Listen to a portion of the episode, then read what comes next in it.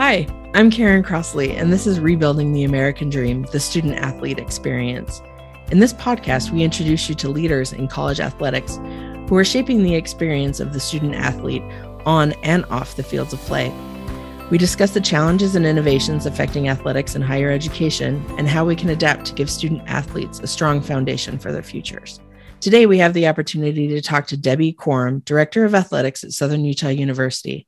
As the first female Division One athletic director in the state of Utah, she leads 17 athletic programs, numerous coaches and staff, and more than 350 student athletes.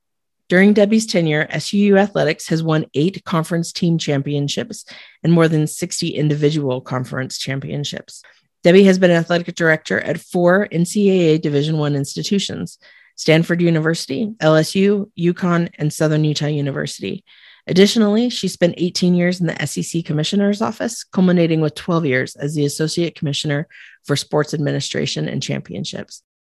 Thank you for joining us today, Debbie. Really appreciate having you here. Thank you. It's very nice to be here. Appreciate the opportunity. So, you have a really incredible background and a distinguished career in athletics. Where did you find your passion for athletics and competing? And how are you translating that into leadership? I actually was born into it, is what I like to say. My father was a football coach. He'd played uh, in the NFL, and and uh, I was his firstborn. And right off the bat, I went to my first football game when I was two weeks old and loved it. Uh, apparently, loved all the pageantry. But um, the main thing is, I think I learned that there were just a lot of opportunities through sport, and also a lot of things that you could learn regarding leadership through athletics. And I learned that at a really young age. So I, I don't know life without believing in that and seeing all the leadership opportunities that athletes can transition into. And so that's one of the reasons why I've just done this all my whole life.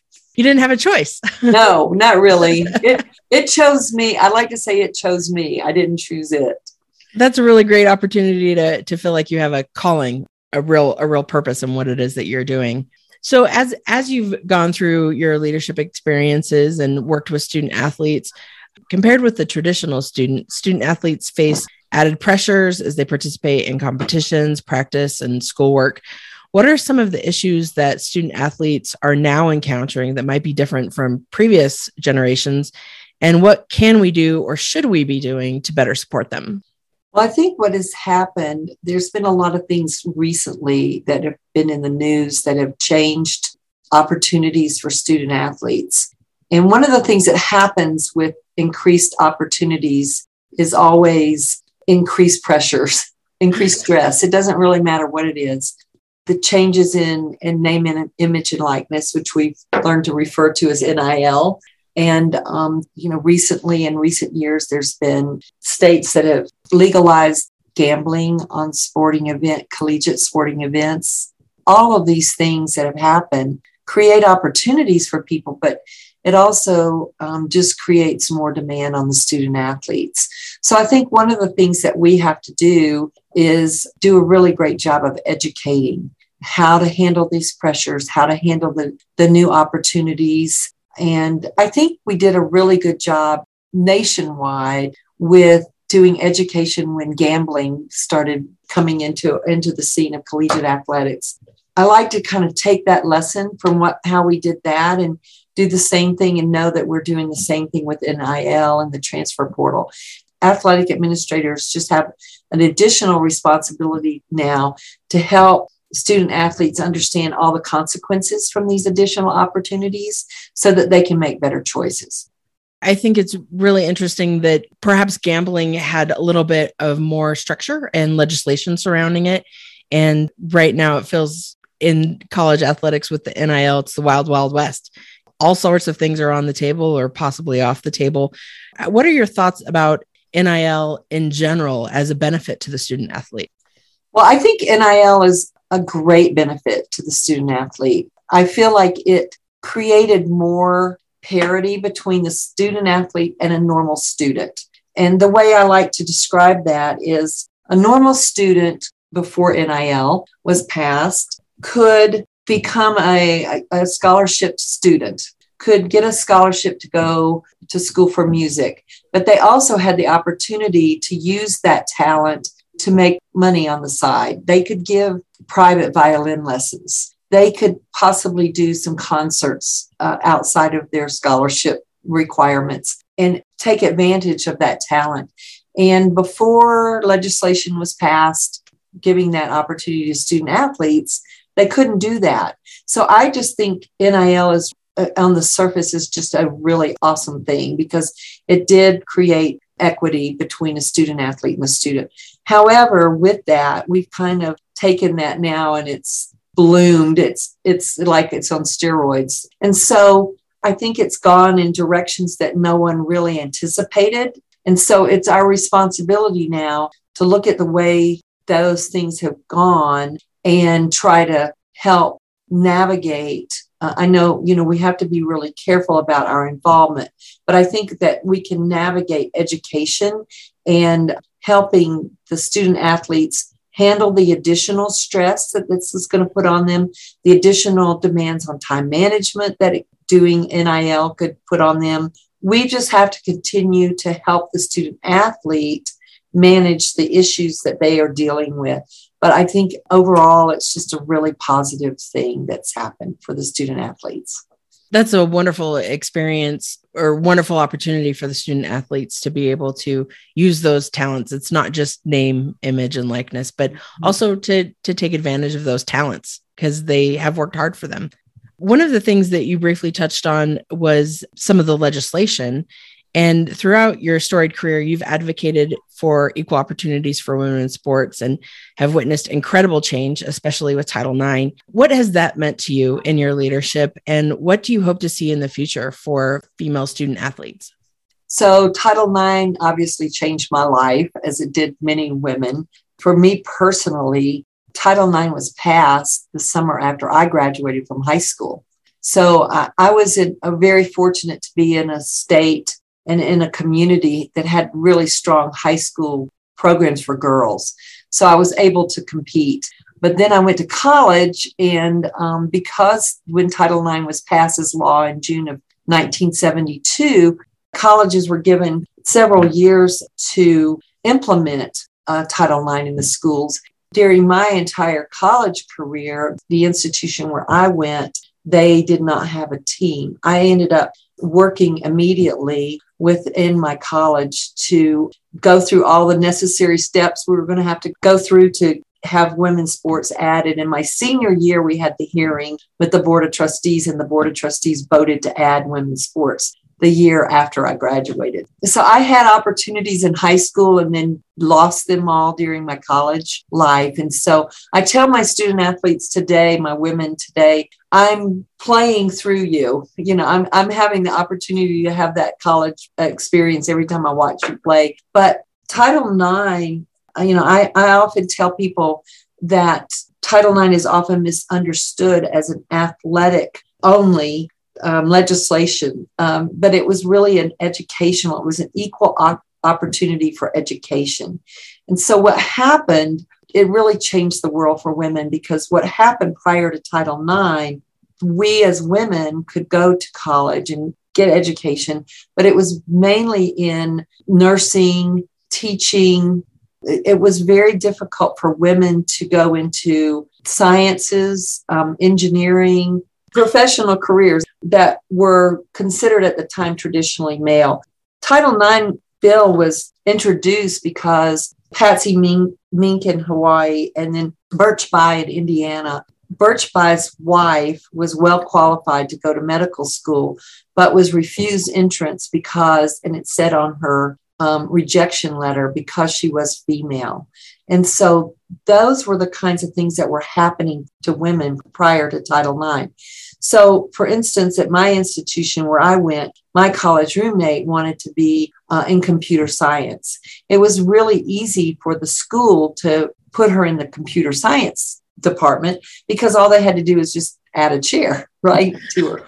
But for me as an athlete, it was very difficult for them to accommodate my interest because they couldn't really put me on the men's basketball team. You know, so what happened was it was really easy in the world of education to open opportunities in the classroom for women, but it was more difficult to open opportunities for athletics. So we were still trying to figure that out.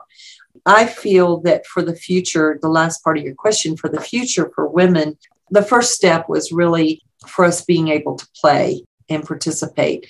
And then the second step was let us coach and let us lead. And the third step, the third step really is where I think we're transitioning into now pay us the same, give us equal pay. And there's a lot in the news right now about equal pay for women.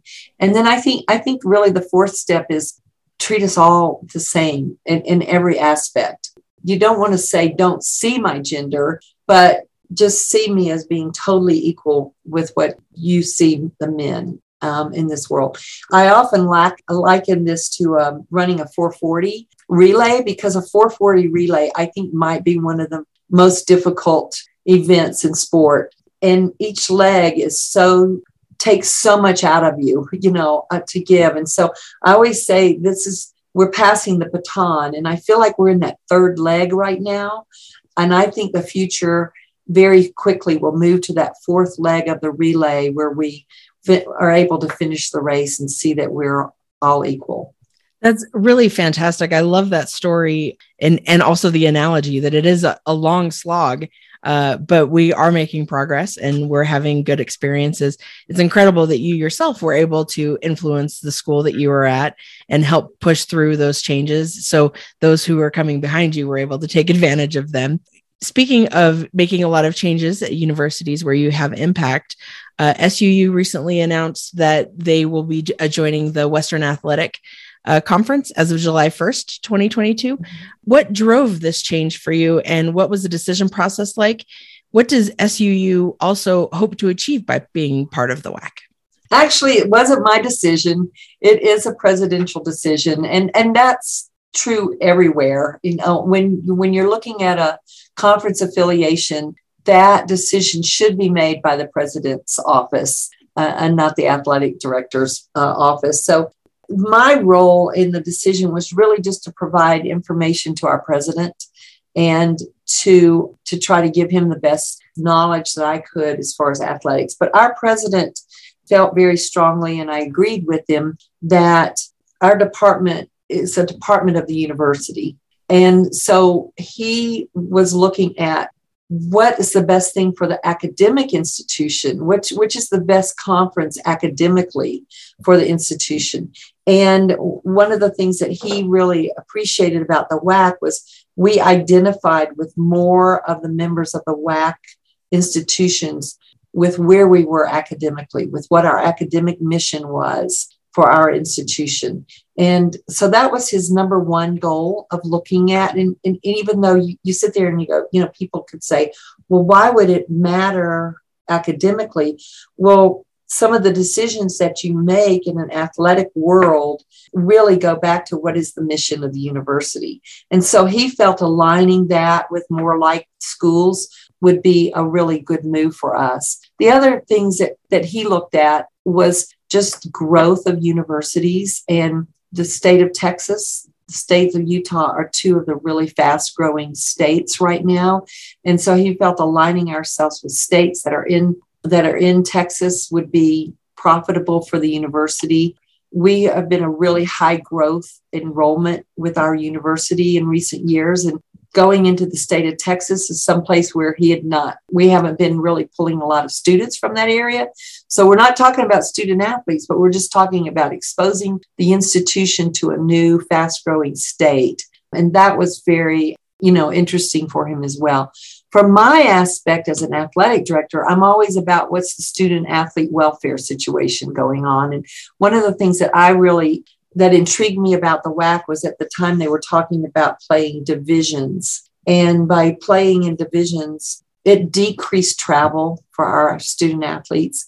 And to me, the wear and tear throughout a season on a student athlete with trying to keep up academically, trying to keep kind of a life going, uh, uh you know, within the university. The more we can keep them up at the university, the better it is for me. So taking some of those days of travel out to me was just was a really compelling issue for joining the WAC. So we're um, we're excited about the opportunities there. We think the, the other thing that's really good about it for us is that we're now aligned with two institutions within our state. They're state institutions, and one of them, our rival, is only 45 minutes down the road. So the in-state rivalry that we created by joining the WAC is something that we think our fans and student athletes will really get a lot of excitement from in the future. It's all about creating those really uh, exciting and positive experiences, not only for the student athlete, but also for the students and prospective students and introducing to new communities. So that's great. That competition with Utah Tech should be pretty fun. So, also, congratulations on your recently announced retirement effective at the end of June what has it meant for you personally to be at Southern Utah University? And what have you been most proud of during your tenure there? Personally, for me, this was a really great place to culminate my career and to be able to be the athletic director.